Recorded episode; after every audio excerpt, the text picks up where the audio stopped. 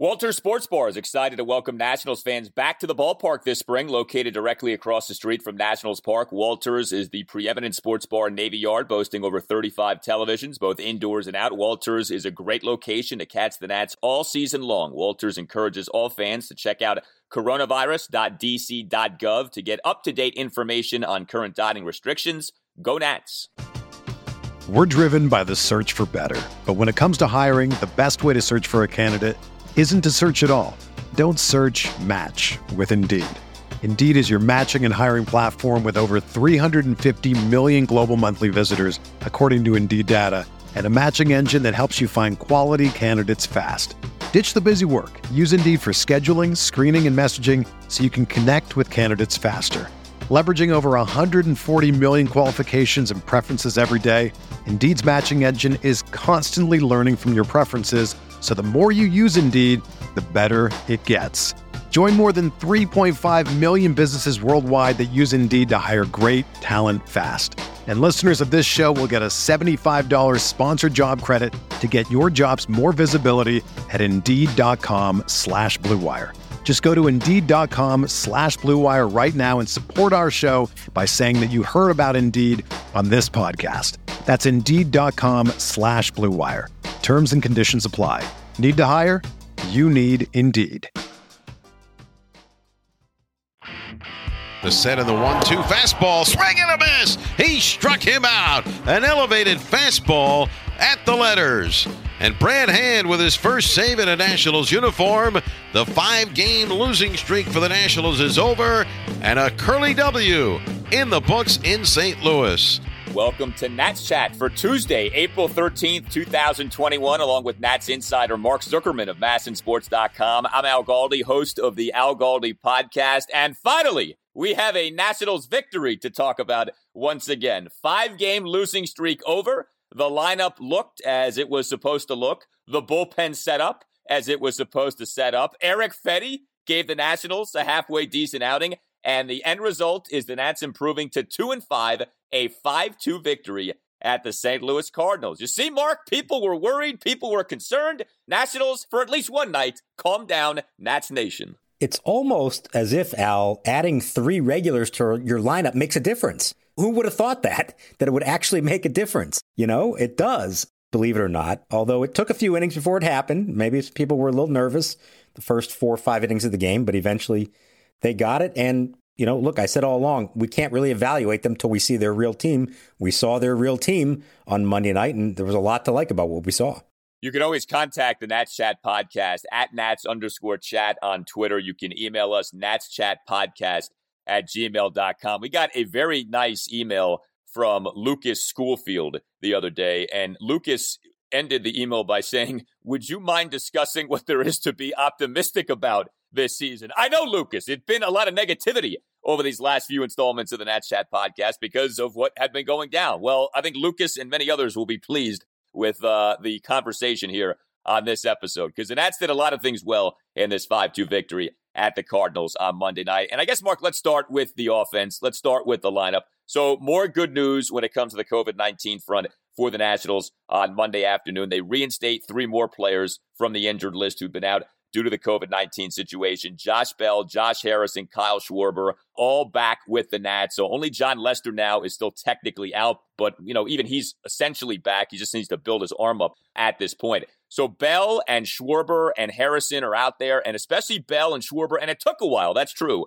But those guys ended up contributing big time to an offense that, not so coincidentally, uh, had some life to it once again. So it did take a while, and uh, their first two at bats, all three of them, they were combined 0 for 6. And uh, Bell hit into a double play and then struck out the next time up. And I, I asked Schwarber after the game, Were you a little antsy the first time up? He said, Oh, yeah. And it's funny because he was even expecting them to throw him a first pitch curveball, figuring he'd be antsy, and it still kind of caught him by surprise. He said he just had to slow things down, but you knew, you know, once they got the nerves out of the way, they'd probably be all right. And what was impressive you know, we think of Josh Bell as a slugger. You know what he did in this game? He drew two walks, and he took the first one was on a tough 3 2 pitch that he took for ball four, and that set the stage for Schwarber behind him. Schwarber rips a double to right center, drives in what would prove to be the, the go ahead run. singled again the next time up after Bell walked. And then here's the guy who I think benefits the most from it all, and that's Starlin Castro, who instead of being the one guy that you have to ask to drive in all the runs, is now the one hitting behind all of them, came up with runners in scoring position twice, and delivered sacrifice fly and then the RBI single. I think that makes a big difference. I think that puts him in a spot where he needs to be and where he's you know best suited to be. There's just so much more depth to the lineup now, and you can see what a real actual one through eight lineup is capable of doing, and, and they did it in this game. There's no doubt. Starlin Castro as a number six batter. I mean, you can do a lot worse than that. You know, Castro as a number six batter is just fine. The great RBI single to left field on a one-two pitch in that top of the eighth inning. You mentioned what Josh Bell did as a batter, getting on base three times, single, and a couple of walks. And uh, the first of those walks come with him having been down in the count at 1.12. That was that six pitch walk that he drew in that Nationals two run six inning. And then Schwarber. And, you know, look, Schwarber, we know the deal with him. And it's not unlike with Bell. Like, he's an all bat player. That's why he's at the major league level. But the guy can hit. Uh, and, you know, he looks the part. He acted the part, two of five uh, with a double and a single on Monday night. RBI double to right center in that Nationals two run six. First pitch single in that Nats one run eighth. Now, he did get victimized by, I guess, Bob Sendley. Do we put that one on Sendley Henley there? Uh, Schwarber getting thrown out at home, trying to tag up on a Ryan Zimmerman pinch flyout to the center fielder Dylan Carlson in shallow center field. And I tell you, this this really was painful because here you had the Nats in that eighth inning. They end up scoring just one run despite beginning the inning with a walk and three singles. I mean, that that profiled as like a three, four, five run inning, maybe, who knows? You end up just getting the one. What was Bob Sendley Henley thinking? They're sending Schwarber, who's not exactly peak Vince Coleman in terms of speed on the tag up. I know we're going to be doing mostly positive stuff on this podcast, but that doesn't mean that they played a perfect game. And there were a few glaring mistakes in there, and that was high on the list because you're right. They had the chance for the knockout blow there and could have made the ninth inning much easier than it turned out to be if they're up, you know, seven two or eight to two instead of five to two. I think because they were leading, that probably led to the decision to be a little bit more aggressive. You could take that chance there. But I mean, I didn't think it was worth it. And it's not even just that it was Schwarber. I don't know that Trey Turner scores on that play either. You know, I mean, it was a good throw, but I don't think it had to be a perfect throw. It was a shallow fly ball. You still have Robles coming up behind all of that if you hold him. So you'd still have Robles up with two outs and the bases loaded. I didn't think that was, you know, anything to try to avoid. So uh, a little over aggressiveness there. They also had the squeeze bunt with Schwarber on third base. Some, somebody thinks Schwarber can run. I don't know who it is. Somebody thinks he can run because they tried to squeeze with him on third base. And to his credit, he picked it up immediately and got back to third base and avoided getting doubled up. But that was a questionable call as well. So, you know, not a perfect night for them as a team, but they did do a lot of things right. And I was just going to say the other thing I just noticed looking at my scorecard they scored five runs despite Trey Turner going 0 for 5. Now, think about how many times last year it was Turner and Soto, and if they didn't get it from those two, they weren't winning the game. Well, here they had a good offensive night despite getting nothing from Trey Turner it's not unlike for those listening who are Capitals fans. The Caps won eight one at Boston on Sunday night without Alex Ovechkin scoring a goal. Like you know, you, you hear eight goals for the Caps. Ovi must have had a hat trick or something. It's like no, he didn't even score, and the Caps still had eight goals. That's the beauty of when you have some depth. Yeah, Turner 0 5 with a couple of strikeouts. The guy who did the best in the lineup, though, was not one of the newcomers. It was, in fact, Juan Soto. It was great to see him have the game that he ended up having. Three singles into walk and reaching base four times, a one out first pitch RBI single to right top of the first, two out, five pitch walk, top of the third, leadoff single, and that Nats two run six, and then a two out single in the top of the ninth. So great to see that. And you mentioned Robles, and you know he only went one of five, and he did strike out three times, but the one was so great that first pitch leadoff opposite field triple to right center in the Nats one run first. Robles begins the game with the triple. Then Soto plates him with the first pitch RBI single. Mark, you know, if you sat down, you may have missed this, but like five minutes into the ball game, the Nats are up one nothing. Love seeing that. And this is, you know, more evidence of as a leadoff hitter, you don't have to work the count. That's not always required of you. We've seen Ronald Acuna be great at swinging at the first pitch of the game and doing damage, and Robles has the ability to do that as well. Now, you don't chase, you don't go up there and say, I'm swinging no matter what. But if you get a first pitch fastball down the pipe, swing at it, try to do some damage. And that's what he did with the triple. It set the tone for the whole evening. It shows you what he can do. He can do a lot of different things. And I know, again, he hasn't had a perfect start to the season. There have been some questionable, you know, base running and defensive plays, and maybe his approach at the plate hasn't been perfect every time. But he is contributing and uh, he can do it in more than one way. And, and that was about as good a way as you can set a tone on the very first pitch.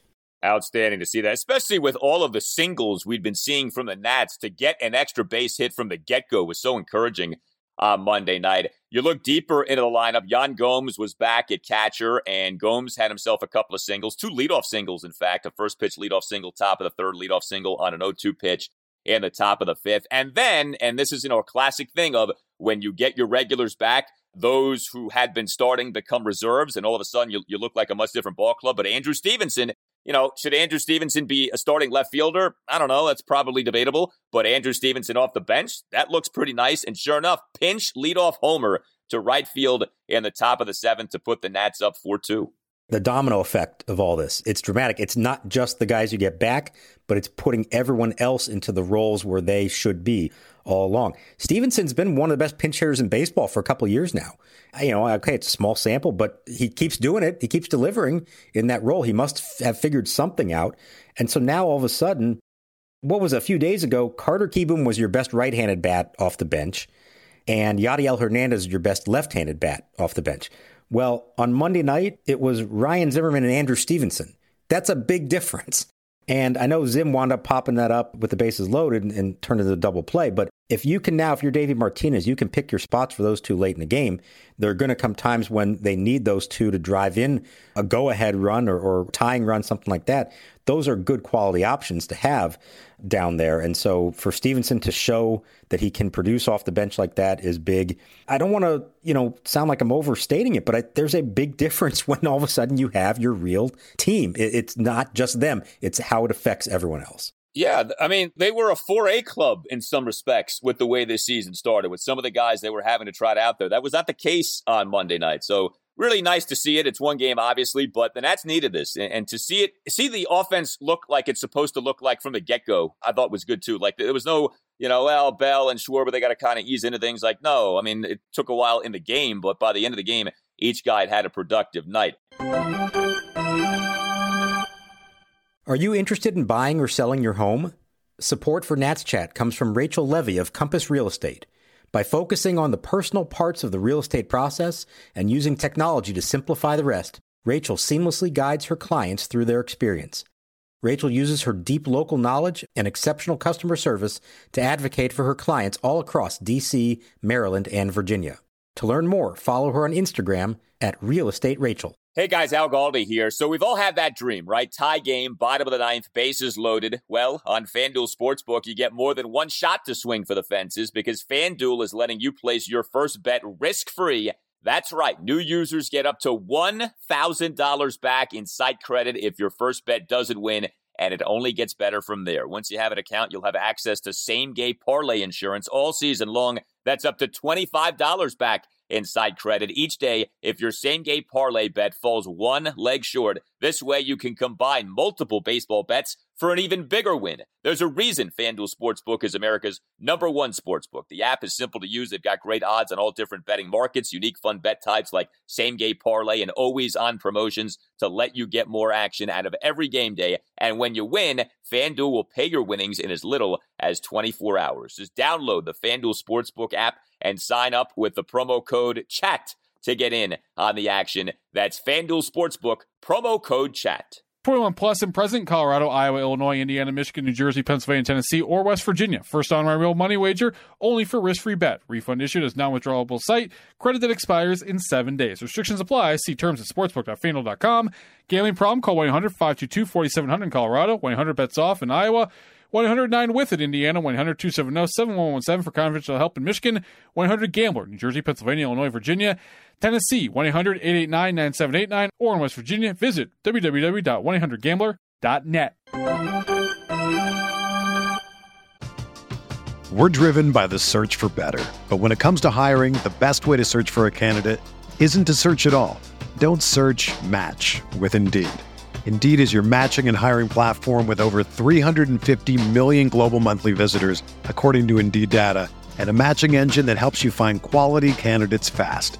Ditch the busy work. Use Indeed for scheduling, screening, and messaging so you can connect with candidates faster.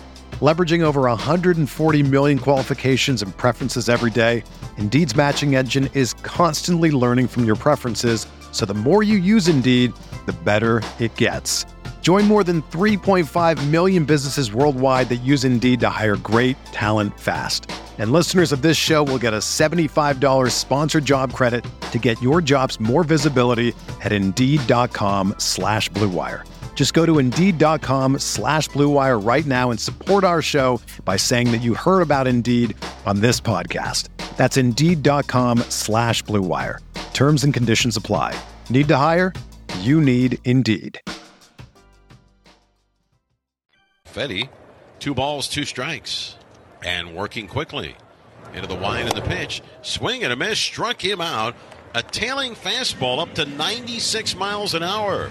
You could argue the most pleasantly surprising, pleasantly positive thing from this game was the outing the Nats got from Eric Fedde, the same Eric Fedde who got shellacked in his season debut, that 7 6 lost Atlanta in game one of the doubleheader last Wednesday afternoon. Six runs, five earned in an inning and two thirds. That same Eric Fedde on Monday night, solid. And especially given kind of what he's been, you take this and you run with it. One run, four and two thirds innings, five strikeouts, gives up just two hits, both of which were singles issues just two walks. Fedde owned Nolan Arenado. I mean, looking at Arenado be made to look feeble by Fedde, that was something else to see on Monday night. And Fedde even drew a walk in the game as a batter. The Nets, they couldn't draw any walks over the weekend at the Dodgers. Fedde was getting on base in this game on Monday night. Very good game for him. It was a huge uplifting game for him. So against Goldschmidt, Arenado, Molina, and DeJong. Those are four pretty accomplished major league hitters there. 0 for 8 with one, two, three, four strikeouts. From Eric Fedde, a guy who we talk about as the pitch to contact guy. He's not the strikeout guy. He had it all working today. He, uh, he had a cutter, he had uh, his changeup, he had curveball working, two seamer working. I mean, he really had a lot. And he said that after that first start, which was so bad, he had to try to remind himself about the good things he did in spring training and not focus on the negatives from the first start. Just remind himself, hey, you can do this. You've done it before. Stay calm. Don't overreact to one bad start. And he went out and did exactly that. And, um, you know, who knows what's going to happen now for him? It'll depend, I guess, on whenever Jon Lester is ready to return. But whether it's another start for him or whether it's in the bullpen, he's going to go in with a lot more confidence because of this outing. There's no doubt, and we know how this goes. Fedde will be called upon again to start this season, and that's just the way this this stuff always plays out. And to see him do this, I think you're so right. Like he needed this. He really, I can't imagine where his confidence is at. Not just coming off what he looked like in the season debut, but just kind of where his career is at, having been a first round pick. But Fedde in a perfect inning on Monday night strikes out Arenado looking on five pitches for the third out. Fedde in a perfect second inning strikes out the side, Yadier Molina, Dylan Carlson, and Paul DeJong. Fedde begins a perfect fourth inning by striking out Arenado on three pitches. I mean, we're watching this. We're like, who is this guy? I mean, he looks so good for so much this game. The only two hits he give up, he gives up again, they're singles, and one was a bunt single by Matt Carpenter. So like it wasn't like he was giving up anything in the way of like hard contact. So great to see that from Eric Fedde. If he could just do that, like when they when they call upon him to start, four innings, four and two thirds, maybe five, one run or less, like hundred percent you take that. There's nothing wrong with that you know, given kind of what he's been and where he's at. So then we move to the Nationals bullpen, and four Nats relievers end up being called upon.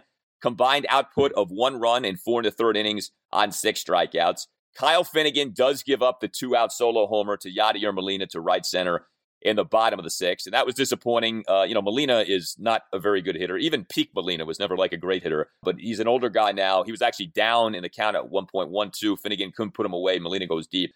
But then you get, I guess, Mark, what Davey sort of envisions as the Nats bullpen roles or kind of the bullpen setup of Tanner Rainey in the seventh, Daniel Hudson in the eighth, Brad Hand in the ninth. Did we get a reveal on Monday night for what Davey's thinking with his bullpen deployment? Yeah, I think so. At least when the matchups, you know, worked for that. And, and the key there was that the big right-handed hitters, Goldschmidt, Arenado, and Molina, were due up in the eighth, and so it set up perfectly for Hudson to pitch that inning. Maybe it's a little different if um, you know, if it's uh, Carpenter or Edman batting in the eighth, maybe Brad Hand gets that inning instead. But no, it's set up exactly the way he wanted it to. And, you know, so l- let's look at these. Now, Rainey You can tell the fastball's still not there. He's throwing 94 and he got himself into a jam. But what I liked is that he got out of it by using his slider. And it's so important for, for every pitcher. If you can't be successful with plan A, whatever your best pitch is, you better have some other way to get around it. And he did with a slider.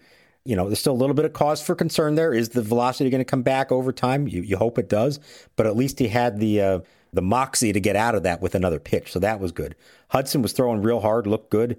96 mile an hour fastball, 97 on some of them. And then Hand, boy, he deserved better than he got. I mean, he threw 26 pitches and it probably could have been over at about pitch, you know, 16 or 17 because the strike zone by Dan Bellino was I don't even want to say it was tight. It was it was non-existent on some of those pitches, and it cost him. He got through it. He got through it on 26 pitches, but that may prevent him from pitching on Tuesday night as a result because he had already thrown Sunday in LA. So that was a little unfortunate, but he got through it and showed that he wasn't going to you know buckle once things got a little bit dicey there in the bottom of the ninth.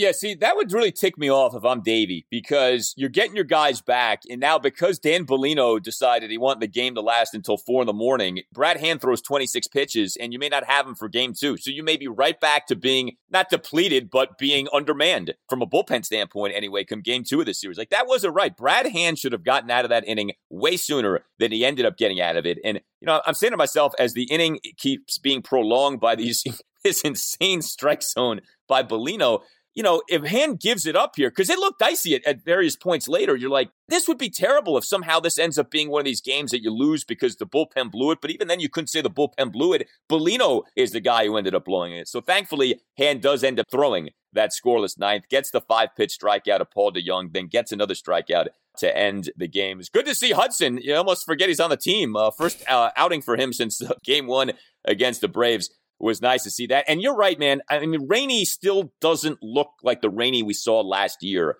Boy, I tell you, if we get that, you do have the makings for maybe a, a strong back end of the pen here, especially with Rainey in hand. You know, we'll see what Hudson ends up doing, but Rainey was so good last year. He just he does not look like himself so far. Yeah, and I also don't want to discount what Finnegan did. I know he gave up the homer in the sixth, but to get out of the fifth, he gets thrown into the jam with two on and two out and has to face a tough hitter in Tommy Edman and kind of overwhelmed him, you know, uh, got him to ground out. That was big. I think they envisioned Finnegan as sort of the fireman who uh, comes in in those spots with the runners on base. He's a ground ball pitcher, you know, has shown an ability to do that. He was really good at keeping the ball in the park last year, although he's given up some homers in spring training and now to start this season. It's a guy we don't talk about as much, and and certainly he's not, you know, one, two, or three on the bullpen depth chart, but he might be four or five, and there are going to be nights when they need him to come through with some big outs in the middle innings, and he did that in this game. Yeah, I was going to ask you: Is this the core four? Like, if we agree that it's Rainey, Hudson, Hand as the top three, is, is Finnegan number four?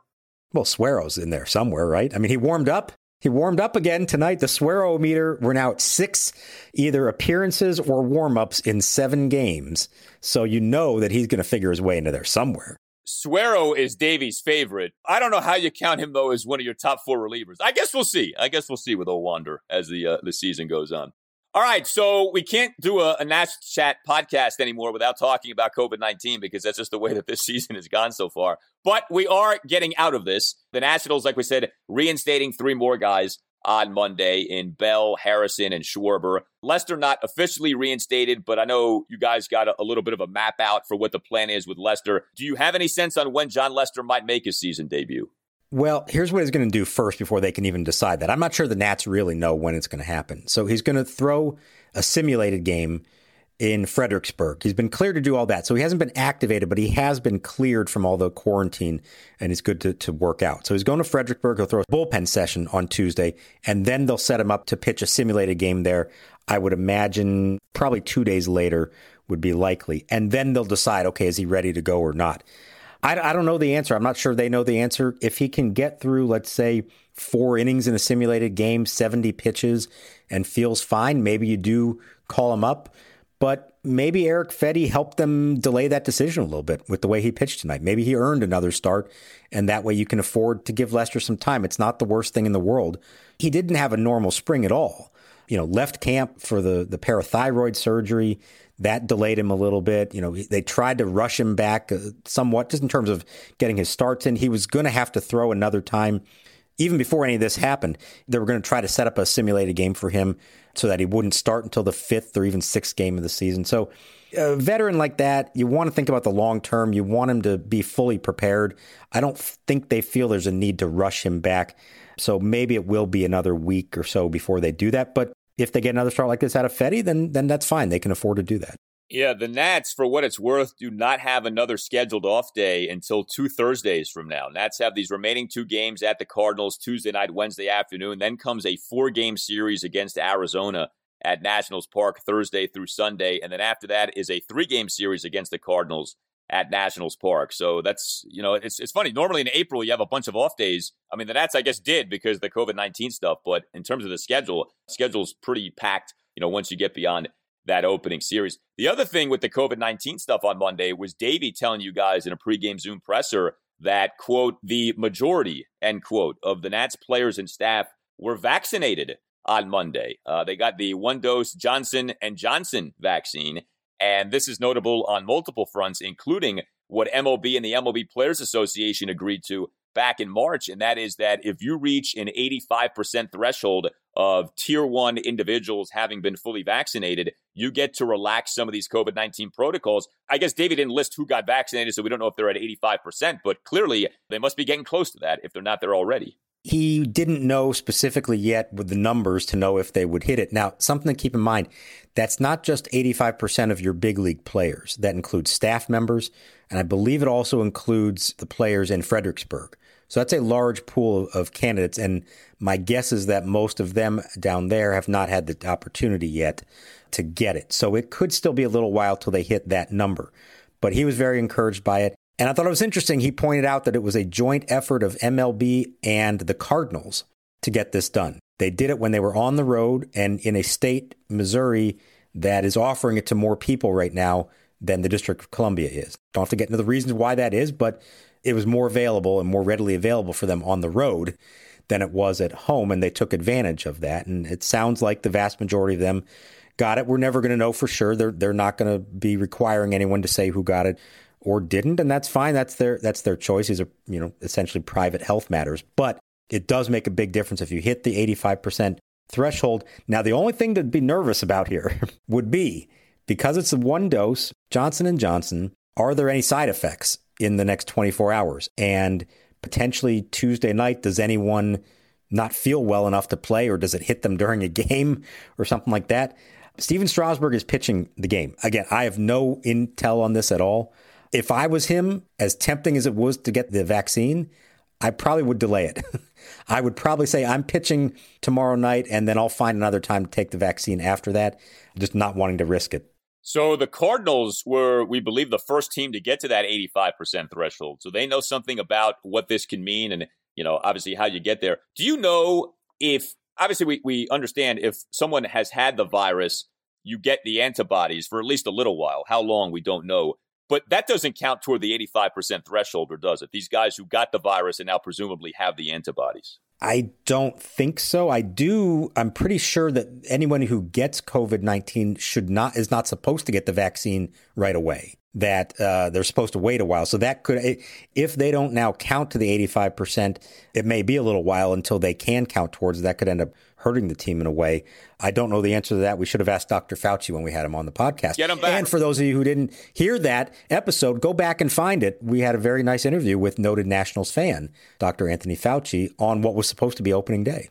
Yeah, very big Nationals fan, huge Rendon fan as well. One more thing from the Nats on Monday. So, in addition to reinstating the three players, the Nats also did some other things transaction wise. They optioned Luis Garcia and Yadiel Hernandez to the alternate site in Fredericksburg, and the Nats designated catcher Jonathan Lucroy for assignment. I know you'd been wondering how long the Nats going to go with three catchers. Uh, the answer was not very long.